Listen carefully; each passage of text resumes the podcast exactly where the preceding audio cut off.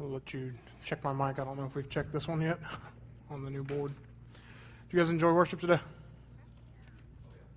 Yeah, yeah, sure. Okay. uh, I did. Um, got a few things kind of up front. Um, first of all, I believe in me being um, honest and transparent with you guys.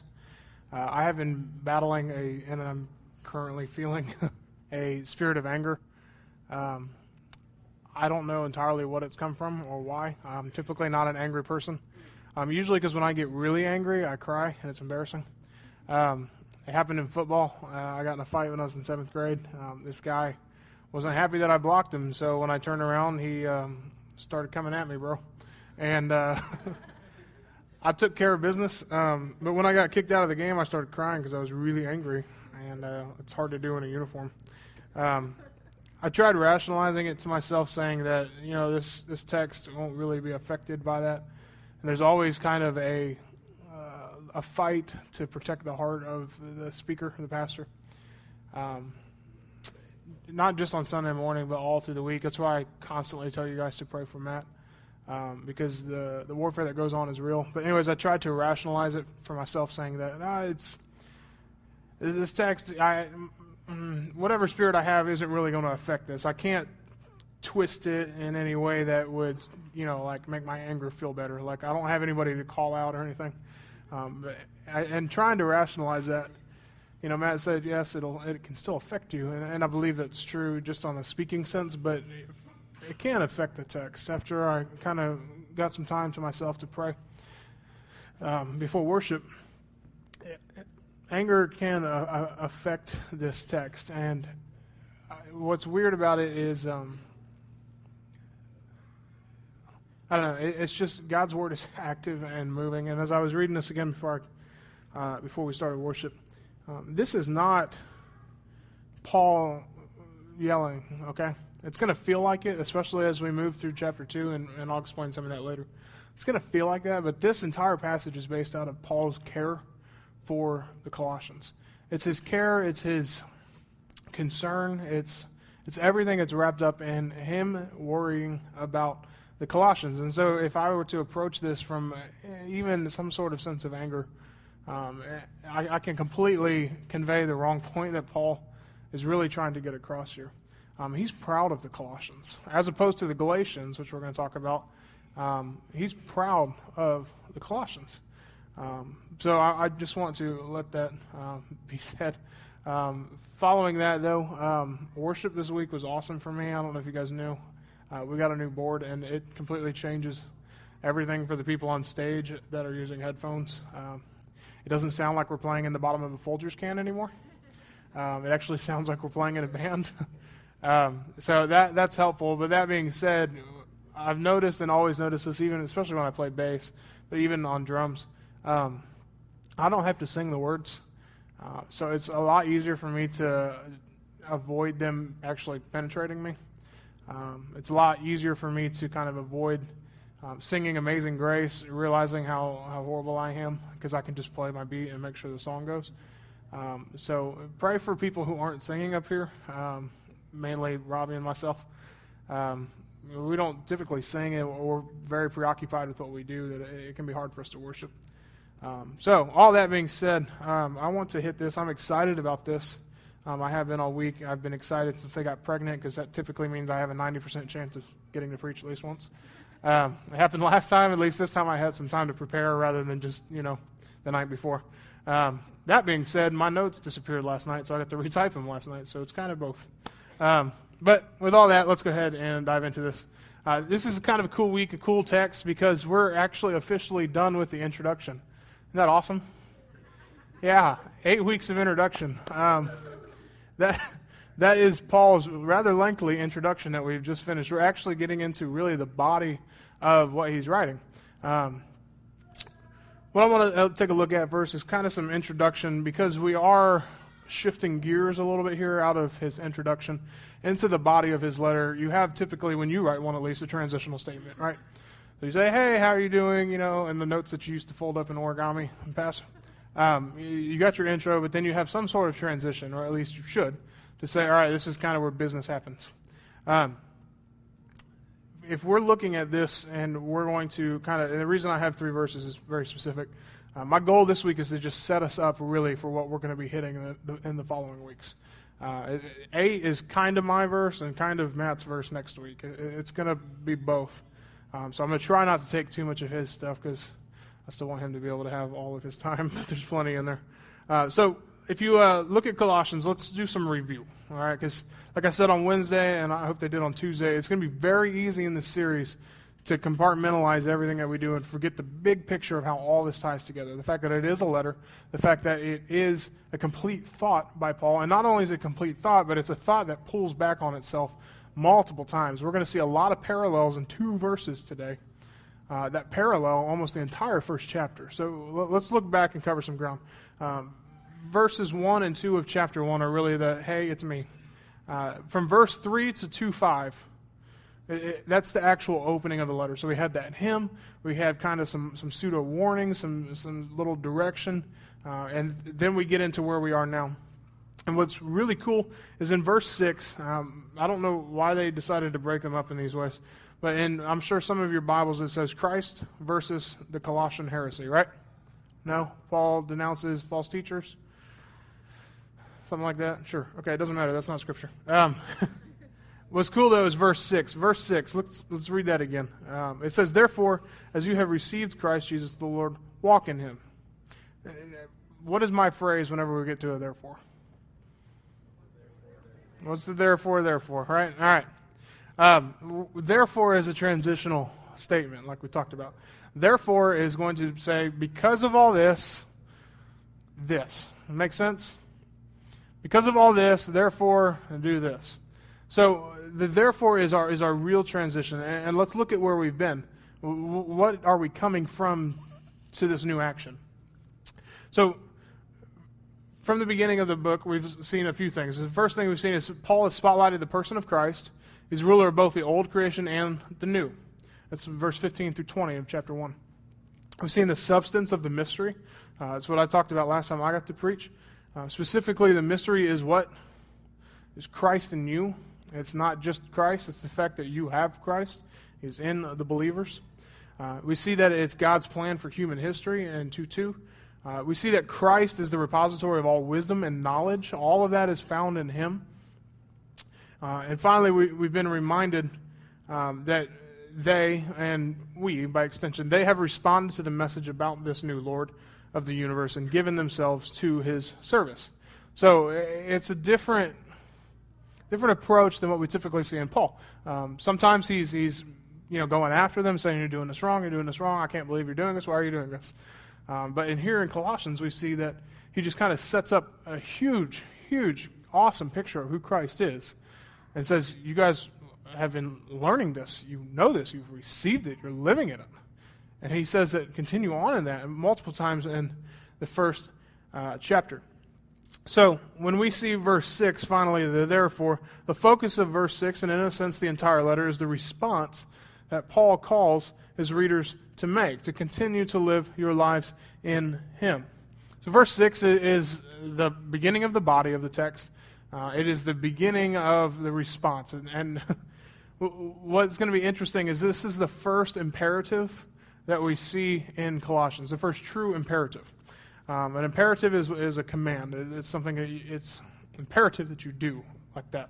Uh, if you don't like being told what to do, uh, this is not going to be the place for you over the next several weeks.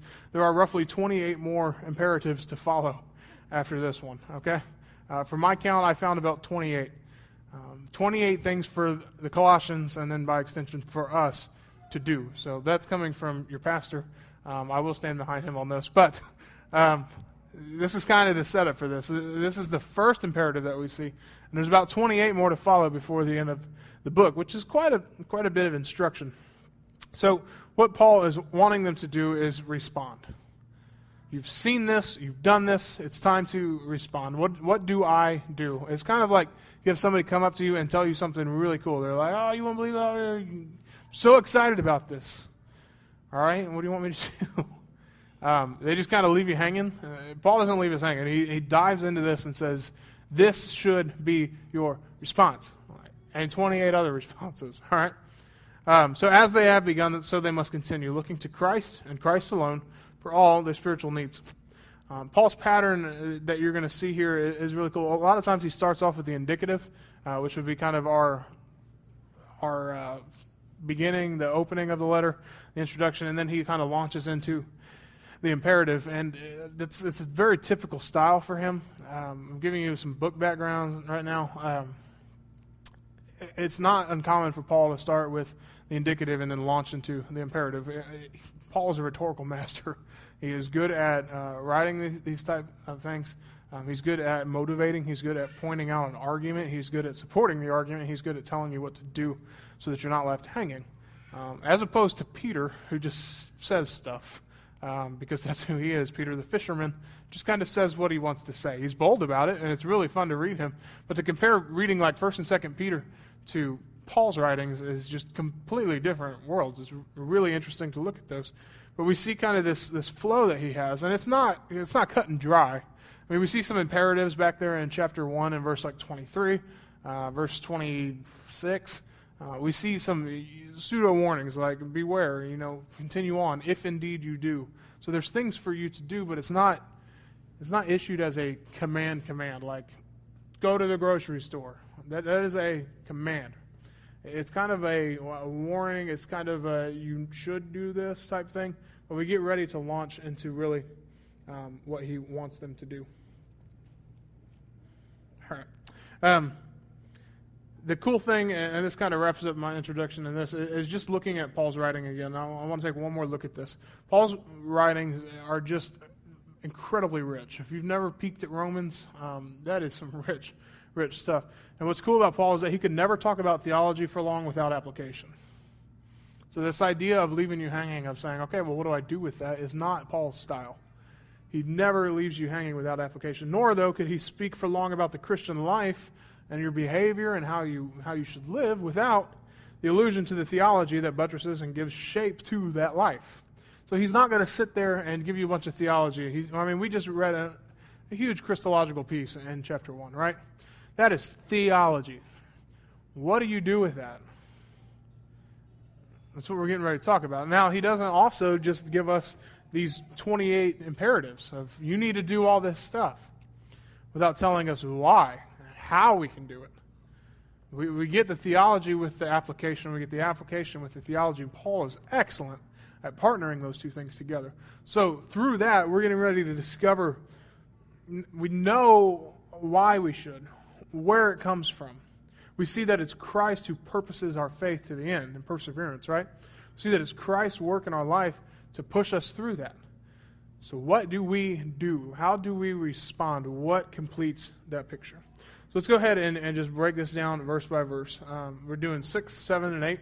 Um, it's going to be pretty concise, and uh, hopefully it'll launch us in um, to really part two of Colossians. Um, so, all right, let's hit this. Verse 6. Therefore, as you received Christ Jesus the Lord, so walk in him. Verse 6 is a positive exhortation to continue to live in Christ. All right, we're looking back at what we were. What did we just read? Well, let's go ahead and read 1 through um, 1 through 6, or 1 through 5, rather. Uh, look at your Bibles, Colossians chapter 2. It says, For I want you to know how great a struggle I have for you, for those in Laodicea, and for all who have not seen me in person. I want their hearts to be encouraged and joined together in love, so that they may have all the riches of assured understanding and have the knowledge of God's mystery, Christ. All the treasures of wisdom and knowledge are hidden in Him. In verse 4, I am saying this so that no one will deceive you with persuasive arguments. Is that an imperative? No, it's a warning. This is different than um, what we're getting ready to see in verse 6. That is a warning as opposed to a do this. Uh, so we see, as you, um, sorry, I'm saying this that no one will deceive you with persuasive arguments. For I may be absent in body, but I am with you in spirit, rejoicing to see how well ordered you are and the strength of your faith in Christ. Therefore,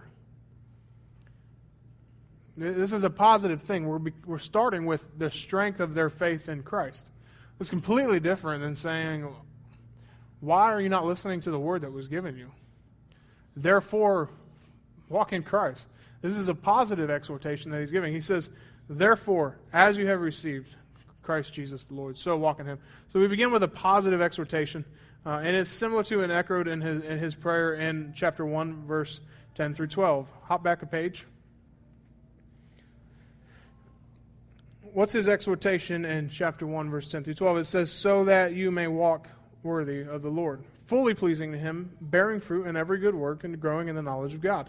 May you be strengthened with all power according to his glorious might, for all endurance and patience with joy, giving thanks to the Father, who has enabled you to share in the saints' inheritance in the light.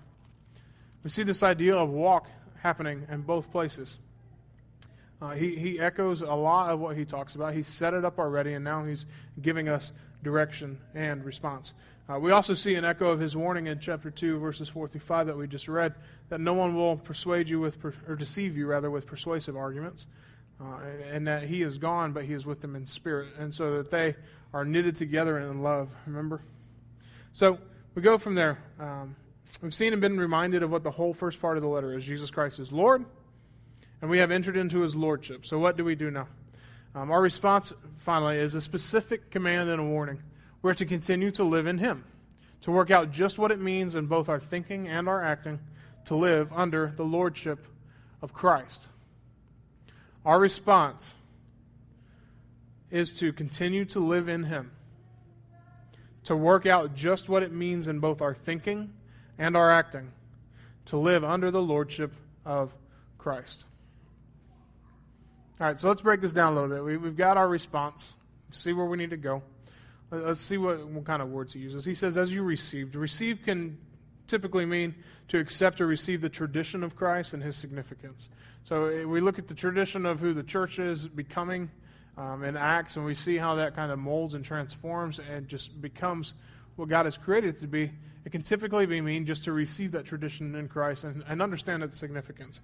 However, the only time that it is ever used in the New Testament, the word receive, with a personal object, um, just as you received Christ, uh, to receive Christ in this verse is not only a matter of receiving his person, it, is all, it also involves a commitment to the apostolic teaching about Christ and his significance. All right, you're saying, what's the difference? I understand if I receive this tradition that it's, it's still Christ, right? I, I receive Christ as a tradition of what Acts is becoming, what orthodoxy is. I'm receiving that and I understand it, and I understand that it's significant. That's why I'm a Christian. I understand that Christ died for me. But the, he uses receive a different way by using, just as you received Christ, it's a personal pronoun and we see that he wants them not just to understand uh, the teaching, that he wants them to understand and receive the apostolic teaching. You're going to see why that's important in just a minute. But we're looking at not just human tradition and the church tradition, but specifically the apostles' teaching. Why is that important? We're going to talk about it in just a minute.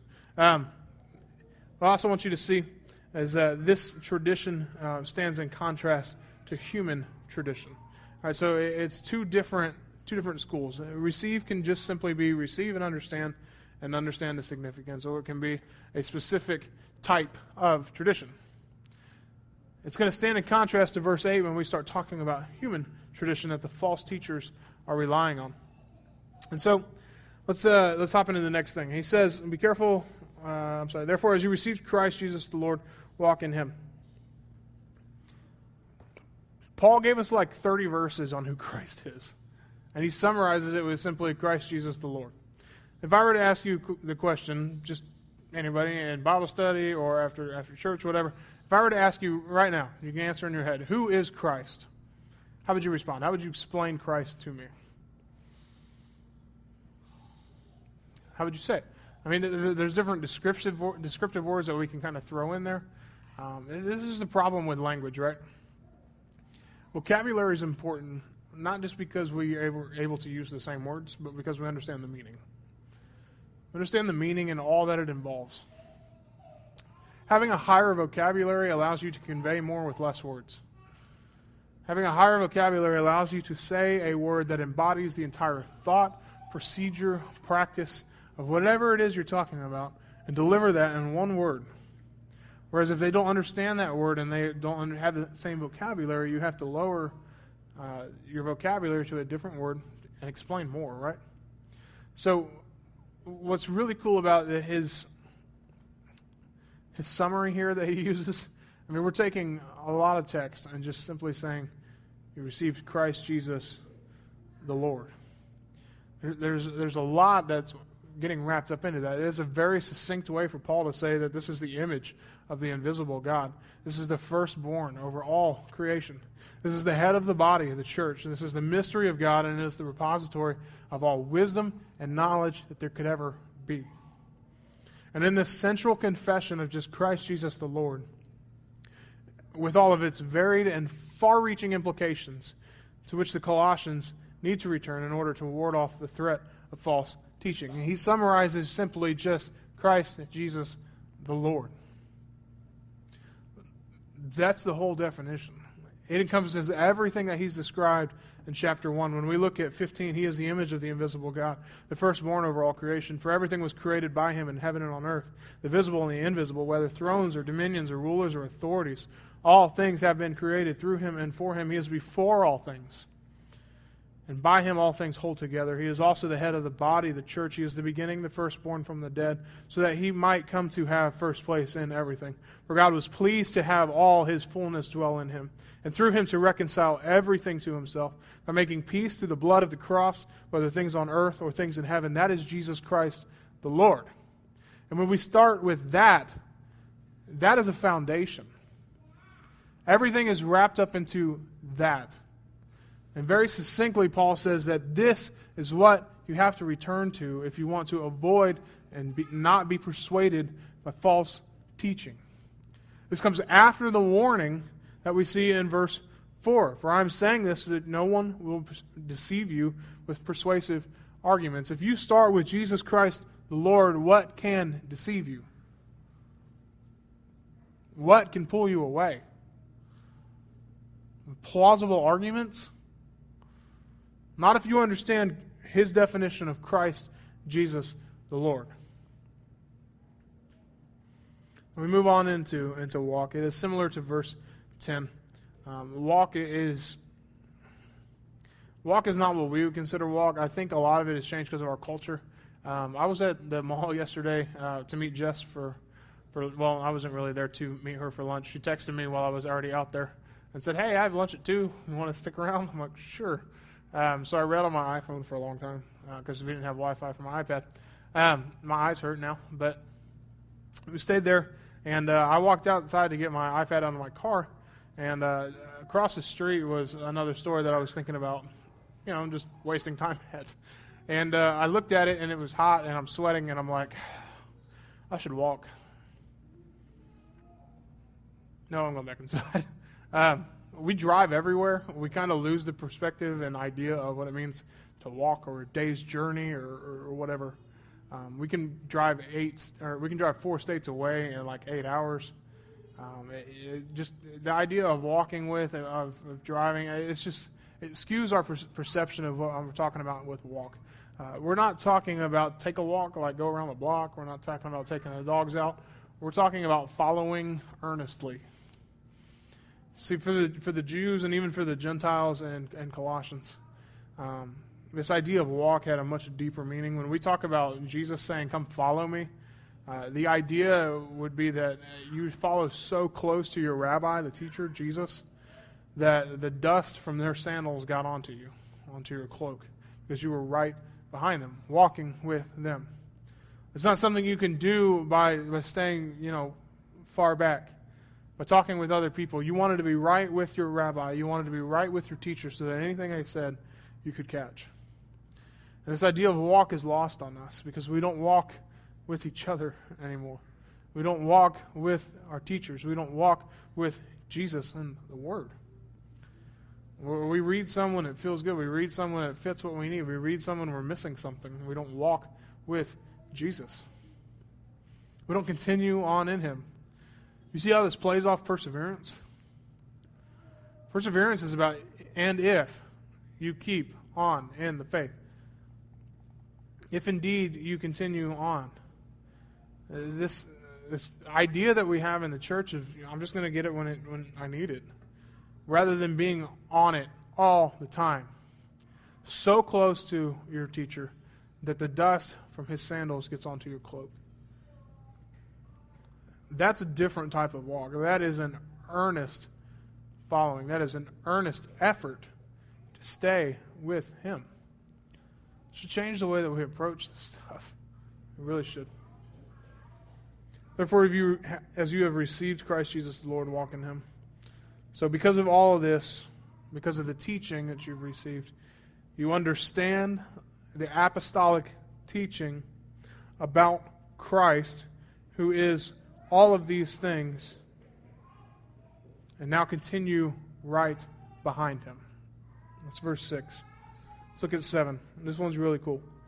Verse 7 says, Rooted and built up in him and established in the faith, just as you were taught, overflowing with gratitude. So, verse 7 begins with a series of four participles. All right, we got four different words really that we're going to look at. The first one, it says what? Rooted.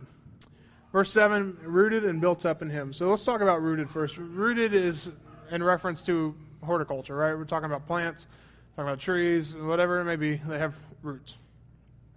We're looking at roots. Rooted is paired up with a similar verb, like we have rooted and built up. Rooted is uh, paired with a similar verb in Ephesians 3.17. talks about rooted and established, uh, literally to, to lay a foundation. Uh, this idea of being rooted and, and, built up and established play together um, a couple times here. So when we're looking at uh, rooted, it, it's what, what, do roots do? Roots dig down into the ground, right? They can break through some pretty crazy stuff. That's why you have cracks in your driveway. Uh, roots are strong. They go deep. Good ones do. And what do they do? What's their function? They draw up nutrients. They supply uh, energy to the plant so that it may grow. Uh, they provide all of that sustenance. Uh, and not only that, but what happens if you have really shallow roots and a windstorm comes by a tree? Falls over. Uh, last summer there was some crazy windstorm down towards Wilmington, like right off of just on Justice Street, and uh, we turned a corner and there's this enormous tree just laying down, and this massive bunch of roots, but are pretty shallow, just out of the ground. It was the most bizarre thing I've ever seen. The ground literally went like this and then dropped off where the roots are. Uh, this massive tree had really shallow roots, and it was blown completely over. Absolutely blown over. And it's done at that point. There's no restoration for that. So roots are important in going deep. What's cool about this rooted is it's a past tense rooted, right? The roots are already laid. The roots are already there. We have been rooted in Christ. But we don't just stop there rooted. We move on to built up. And built up is used not just for construction uh, or for constructing. We think about, I'm going to build up uh, each other and, and, encouragement. So the more I encourage you, the stronger you get. Uh, we try doing that with our guys.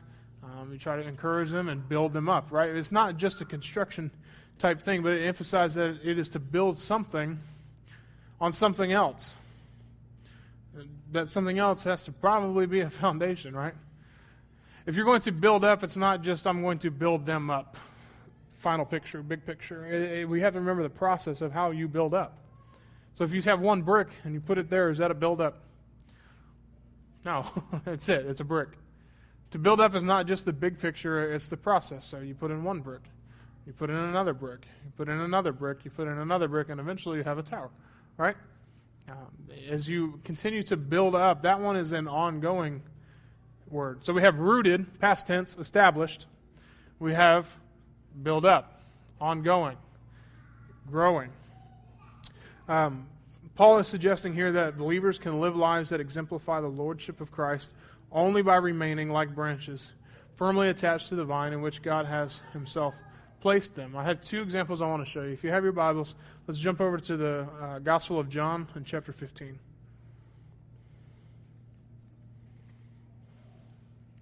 It's weird not hearing pages turn because of all you guys on your smartphones. All right. John 15. Talked about this a little bit um, not too long ago. John 15 is the, the parable, I guess, of uh, the vine and the branches. Um, this is Jesus talking. Um, he, he's talking about him being the vine. So let's go ahead and read some of this starting in verse 1 says, I am the true vine, and my Father is the vineyard keeper. Every branch in me that does not produce fruit, he removes, the Father.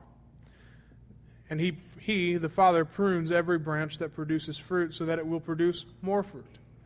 You are already clean because of the word I have spoken to you. Remain in me, Jesus, and I, Jesus, in you. Just as a branch is unable to produce fruit by itself unless it remains on the vine, so neither can you unless you remain in me.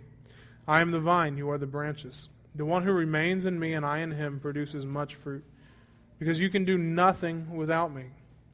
If anyone does not remain in me, he is thrown aside like a branch, and he withers. They gather them, throw them into the fire, and they are burned. If you remain in me, and my words remain in you, ask whatever you want, and it will be done for you. My Father is glorified by this, that you produce much fruit and prove to be my disciples. We look at this, this analogy of the vine and the branches, and we see Jesus being very, very um, clear about how this whole process works. Um, the vine is what, what, provides everything that the branches need, right? Um, a vine has lots of branches, but a vine also has branches that don't produce anything. Um, we had a vine at my parents' house that took over our entire fence. It was gorgeous, and eventually it started pulling it off the posts. Um, there were branches on that vine that didn't produce anything. Nothing. They were just little sticks. Those get pulled off. When they get pulled off, something better grows back, right? We're the branches, He is the vine, and God is the vine, or the vineyard keeper. What's interesting um, is to look and see just the, how clear He is in this process. That unless you stay in Him, you will not produce anything. You'll be cut off and you'll be thrown in the fire to burn. Uh, we look at what the branch's job simply is to do, it's simply to remain. Because we don't even produce the fruit, He produces the fruit. It's not our job to, to draw nutrients, it's not our job to produce fruit necessarily. It is Christ that does everything through and for us. So as we look at that and we tie, kind of tie that into the idea of building, uh, that is kind of a rooted and built up in there. So we are one vine together. He is the vine, we are the branches. And everything gets produced because of him. So let's look at another analogy. Hop with me over to 1 Peter chapter 2 to the right.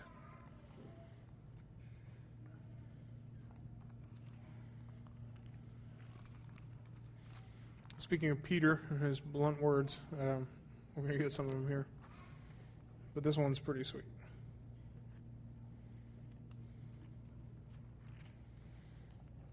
All right. 1 Peter chapter 2.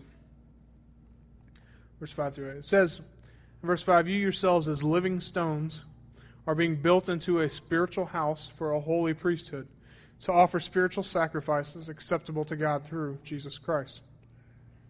For it is contained in the Scripture Look, I lay a stone in Zion, a chosen and honored cornerstone, and the one who believes in him will never be put to shame.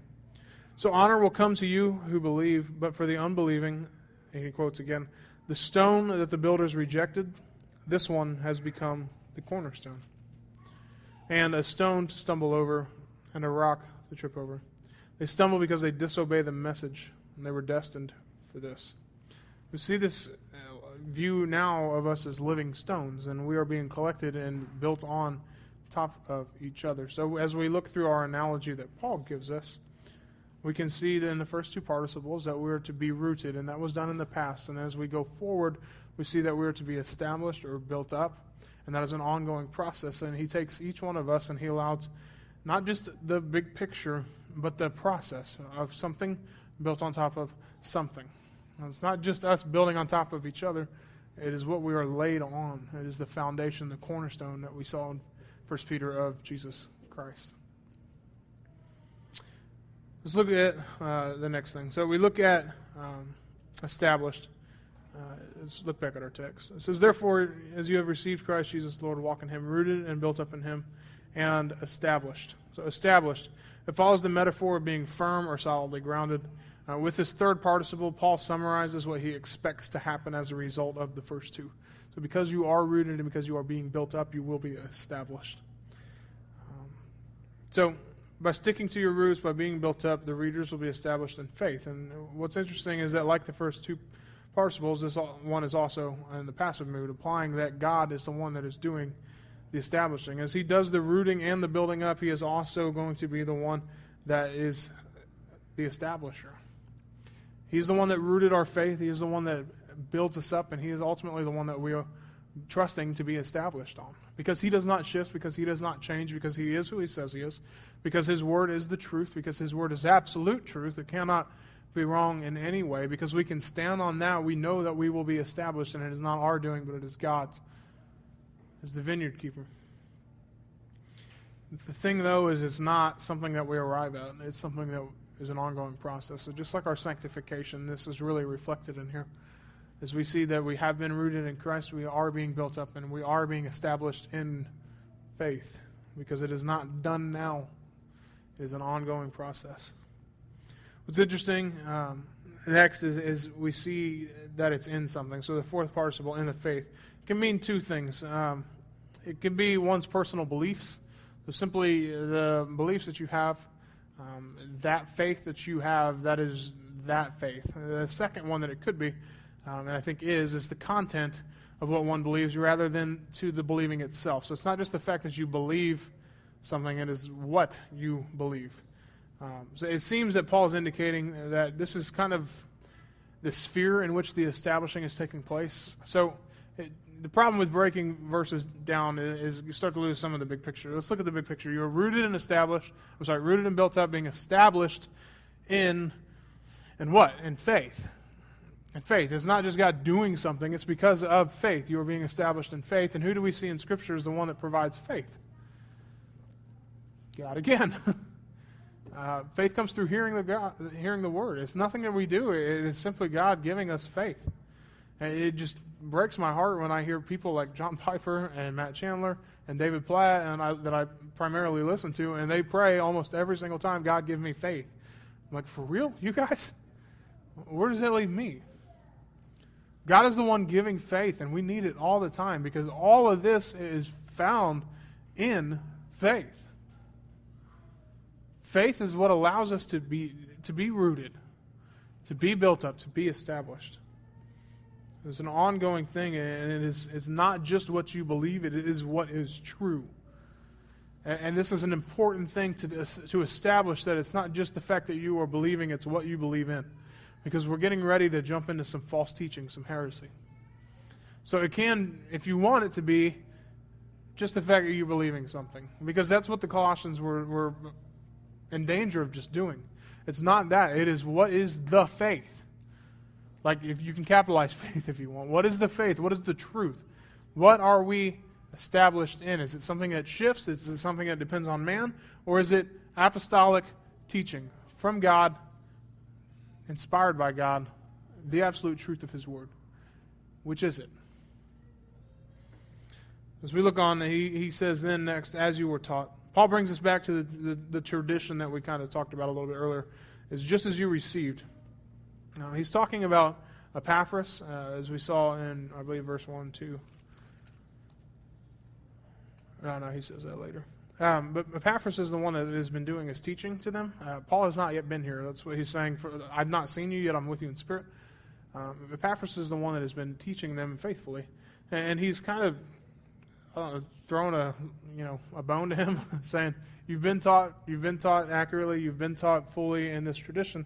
uh, Epaphras has faithfully conveyed uh, the true message of Jesus Christ to you guys. You, you, have what is true. So when he says rooted and built up in faith uh, and established in him, just as you were taught, he's not going to say be built up and stay in this just as you were taught if what you were taught wasn't true. If what you were taught was wrong, he would correct it.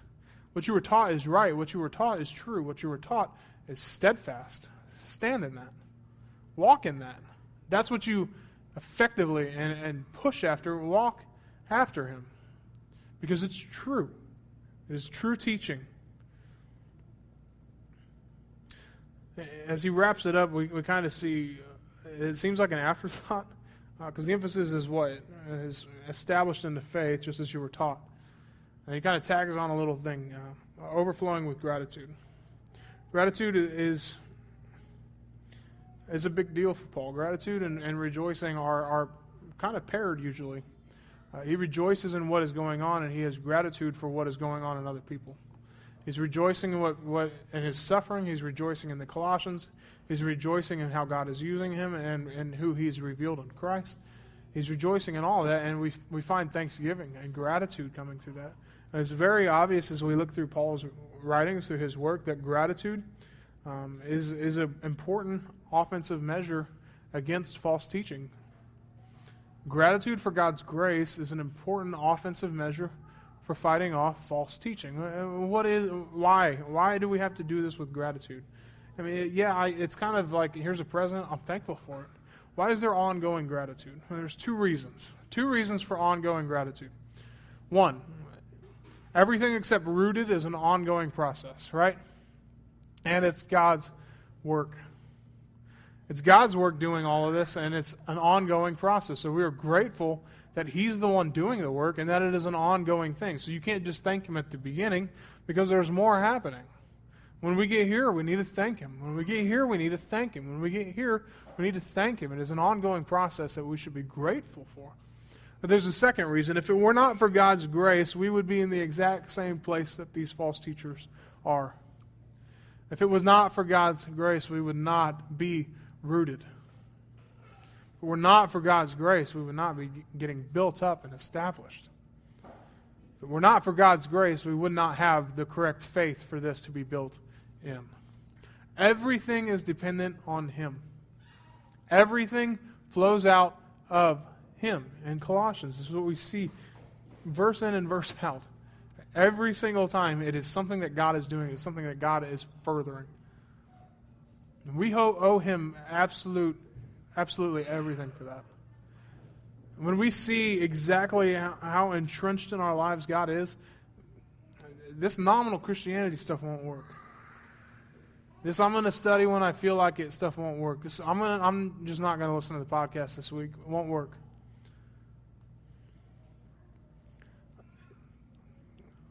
As a, as a speaker, I need to to try to be honest with you here. This is this what I'm getting ready to say is not a result of my anger. Okay, um, that I was talking about earlier. This this is concern. Uh, this is concern I have for you guys. How many of you guys have a smartphone? Okay, you guys who have a smartphone or a laptop at home with internet access have more access to theological understanding, equipment, tools than anybody in history has ever had, even monks and monasteries. You can cover in a day through podcasts and articles what it would take people weeks to get through in libraries. We have no excuse for the amount of passion that we have for Christ. No excuse.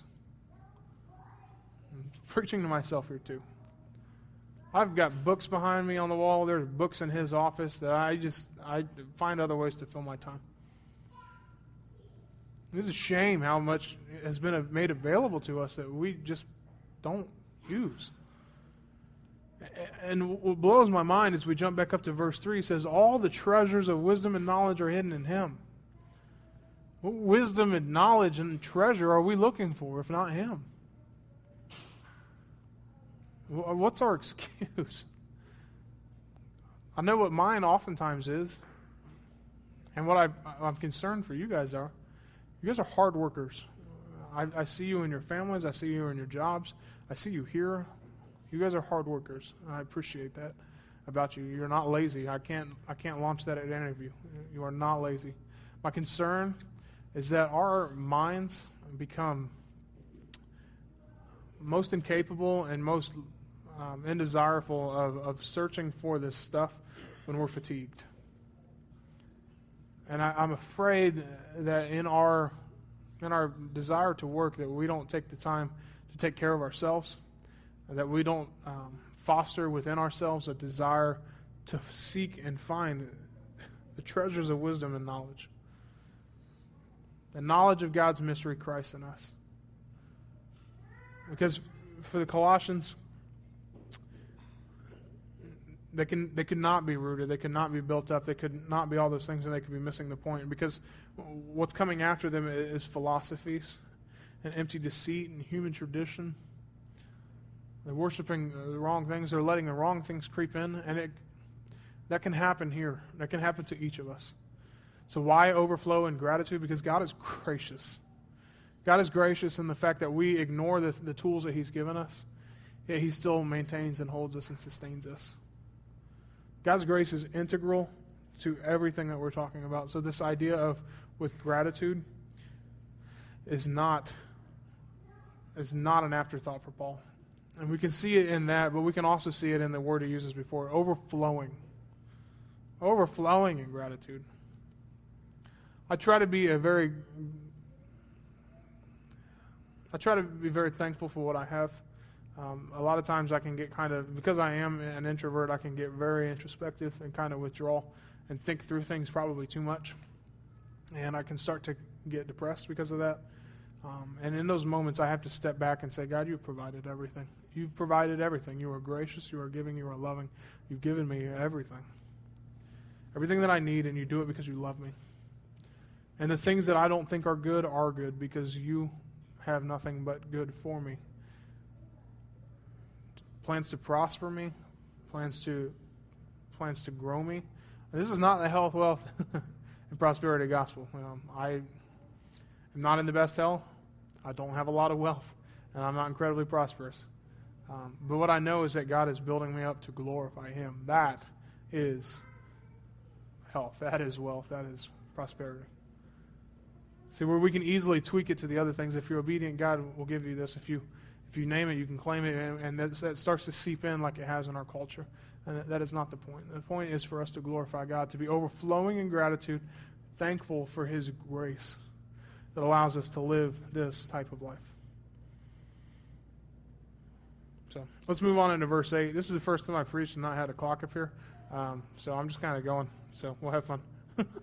Um, I am saving some of verse 8 for Matt. Um, I'm just going to kind of set this up, um, and then he can launch off of this next week. Uh, let's go ahead and kind of wrap some of this up in verse 8. It says, Be careful that no one takes you captive through philosophy and empty deceit based on human tradition, based on the elemental forces of the world, and not based on Christ. Um, in all the commentaries that I've been studying, this is kind of a transitional phrase. Um, I'm going to explain the verse and what I think he is speaking to um, and then I think Matt next week will be able to take those and, and use the implications for that to kind of launch us into really the attacks that Paul's taking, the, the, thing that he's trying to combat. So let, us just kind of work through this. First of all, it says, Be careful that no one takes you captive. Be careful is not a, dude, watch out. It's not a heads up, it's not a for. Um, this is a, these people are trying to take you away. This is kind of, it comes from a root of like kidnapping. Um, it's not a heads up, it's a be on your alert, be on your guard, be careful, walk carefully. So if we're walking in Christ and we're supposed to be right behind Him, then we should be careful that no one takes us captive. Kidnapping. You guys have seen Taken? Liam Neeson's awesome. Um, that is kidnapping. That is being taken captive. This isn't a be careful that no one says something weird on your Facebook. This isn't something, be careful that no one says something weird at work. This is a, somebody's trying to take you captive. Take you captive. That is, all right, I hope you get it. Um, I'm not a very animated person. That's about as high as it gets. But take you captive. They want to take you away. And it's not a matter of us saying, hey, I really like you coming to renovation. I hope you stay here. It's a matter of a shepherd guarding his sheep. It is a matter of a guardian watching the garden. It is not just something where we let a few weeds pop up, it's where you remove them vigorously. This is where the shepherd kills the lion that comes for the sheep, that kills the wolves that come for the sheep. If you want to call me extreme, you can. It's because your souls are in my hands. This is somebody who is trying to take you away, to take you captive, not just convince you of of something weird or, or, that this is extreme or that this is crazy. I don't care what you think about Scripture. Scripture is true, and we can stand on that. The concern is that they're trying to take just enough of Scripture to be deceitful, to be deceptive, to twist you the wrong way. In Jewish culture, uh, the path, they had this journey of life. Okay, and we see it all throughout Proverbs as you talk about, guide me in the ways that I should go. See it in Psalms when he talks about, guide me in the ways that I should go. We see it in Proverbs again as let me choose wisely. Let me see how and reflect how the choices I make get me to where I am. It's the thoughtful and careful thought that he was talking about last week. I'm here. I have two places to go. Guide me, Lord. Let me walk in wisdom with you, that I not be detracted, that I not be straying from the right path.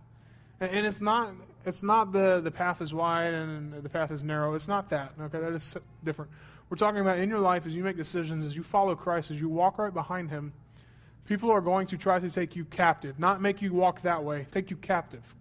It's different. This is dangerous, and this is a warning for us. It is not simply uh, look out, it is a do this. You have no choice. If you want to see it in a better picture, you can look at 1 Peter chapter 5.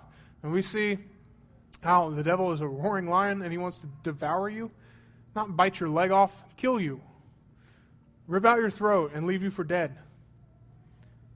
Where it's just, it's over. This isn't a, I can potentially be restored. Okay, we find restoration, we find, find redemption in Christ. But this is, this is evil forces trying to destroy you. And the problem in our church is that we get so caught up on the fact that, yes, we can be redeemed. And we fall into the trap of Romans 6 that if their grace is abounding, then I can just sin more. And we don't label it that, but we're good at rationalizing. And when we get to this, we find that it's not just another sin, it is destruction. And it sounds ridiculous in our culture, but this is real stuff that will destroy your life, and not just your spiritual one, but your physical life.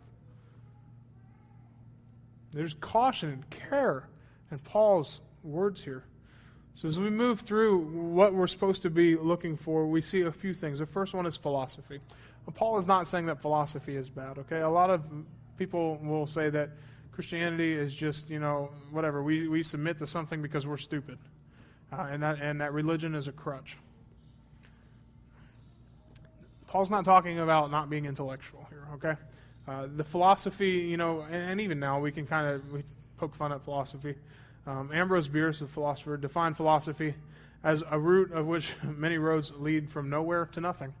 Um, my first, my first college class uh, was a philosophy class at 8:30 in the morning um, at Liberty, and I had a uh, instructor called Mr. Provenzola. Um, he was Italian, and he liked philosophy, and he wrote all the books. Um, he, he's a brilliant man. It took him 13 years to finish his doctorate, not because he's stupid, but because he like memorized everything as he went through. Okay, that was my first class in college. Um, this guy was brilliant, and I actually took him a second time uh, because the way he, he graded was bizarre. Um, I like got C's and D's on all my papers, but when we finished the term, I got an A both times. um, I don't know if that's his philosophy or something, um, where he just pushes you and pushes you and pushes you and, and, makes you work hard because I, I was really trying to get a B, um, or at least a C, and the D's weren't helping. Um, and I found out that I got an A. Uh, and I learned a lot in that class, and I, I really have an appreciation philosophy, for philosophy um, greatly because of him. And uh, I, I, I, enjoy that stuff. Um, I read it on the side. It, it's fun, it, but it does kind of have this feeling of getting from nowhere to nothing. Um, you can philosophize all day and get nowhere. Um, it's just how it works. Uh, I think that's part of the point, but I'm not entirely sure of that. Uh, Paul is not speaking of the discipline of philosophy in as much as the specific type of philosophy. He's speaking to a specific um, concern, a specific idea. Uh, now he's not been there, so he's he's hearing this secondhand. Um, but he knows. I mean, it's a specific type of philosophy, and we conjecture some of what that is. Um, whether it's some of the things to follow from Matt or some of the um, Gnosticism that was flooding through Greece uh, at the time. Uh, and we see a lot of that happening in Athens and other places. Um, but as we, as we look at this, he's not talking about just philosophy. There, there's nothing wrong with intellectualism, um, sound learning, or intellectual inquiry. Um, we should be carefully thinking through what we believe and what we say. The problem is that it has a tendency to become high sounding nonsense. Um, intellectualism is good in and of itself. Uh, however, uh, if you're not careful, it can just sound like nonsense to most people um, and even to other intellectual people. Uh, because, again, you can just philosophize about nothing. Um, the philosophy offered something here that we see that it could not deliver. Uh, it was a hollow and deceptive philosophy. Uh, I want to take a little time for the next thing Um, we see, based on human tradition, uh, next, empty deceit based on human tradition. So we talked a little bit about tradition before the apostolic tradition. As you received Christ, you received that tradition of Christ. The human tradition here is that they're using man based arguments. They're using man based arguments and thoughts and processes to explain Christianity, to explain Christ. Um, which is weird because, and this is what Paul is kind of perplexed by by the Galatians. Um, he says, I'm perplexed, I'm frustrated by you. you. You've received this, why are you straying from it? Uh, you know the truth, and why are you shifting your thought on it? Uh, it doesn't make sense. And for the Colossians, we see kind of a repeat of this, this human tradition thing. Um, this human tradition is is man based, absolutely. And when we pair that with philosophy, it can be high nonsense man based stuff. And for the Colossians, who are generally intelligent people, it, this can be deceptive. This can be some of the warning in verse 4 uh, with persuasive arguments. And the persuasive arguments, like we talked about last week, are something that has enough truth to, to, to be plausible, right? Um, you don't get very far with crazy, right? Um, if you, in your small groups, have somebody speak up and they say, I really believe that Jesus was a girl and his name, her name was Jesse, um, we kind of just ignore that person from then on, right? Um, you can't get very far with crazy. But if I say that I think, um, I, think that you know we can be saved by by Jesus. I think that that's spot on. We just have to make sure that we get baptized. Uh, I, I can be very vague in how I say that. Not saying it's necessary that you be baptized to be saved, but my saying just make sure that you do implies that I think that's part of it. You see how that can be a very careful thing to walk around? like we talked about on Wednesday, are those little things important? Yes. Yes. What happens if you have a structure being built up? Right? We're being built up in Christ and we remove a brick. And we start removing a few more bricks. Jenga, right? The whole thing can come crashing down over a few, few, just a little few deceptive statements that are plausible.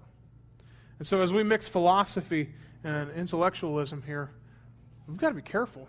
We have to be very clear about what we mean. We to be very clear about what we believe. We cannot stray to human tradition just because it sounds okay. That's why it's important for us to be rooted.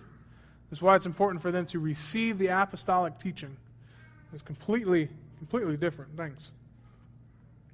So we move on to the last part of this. Uh, he says, be careful that no one takes you captive through philosophy and empty deceit based on human tradition. That somebody offers you something that it can't deliver.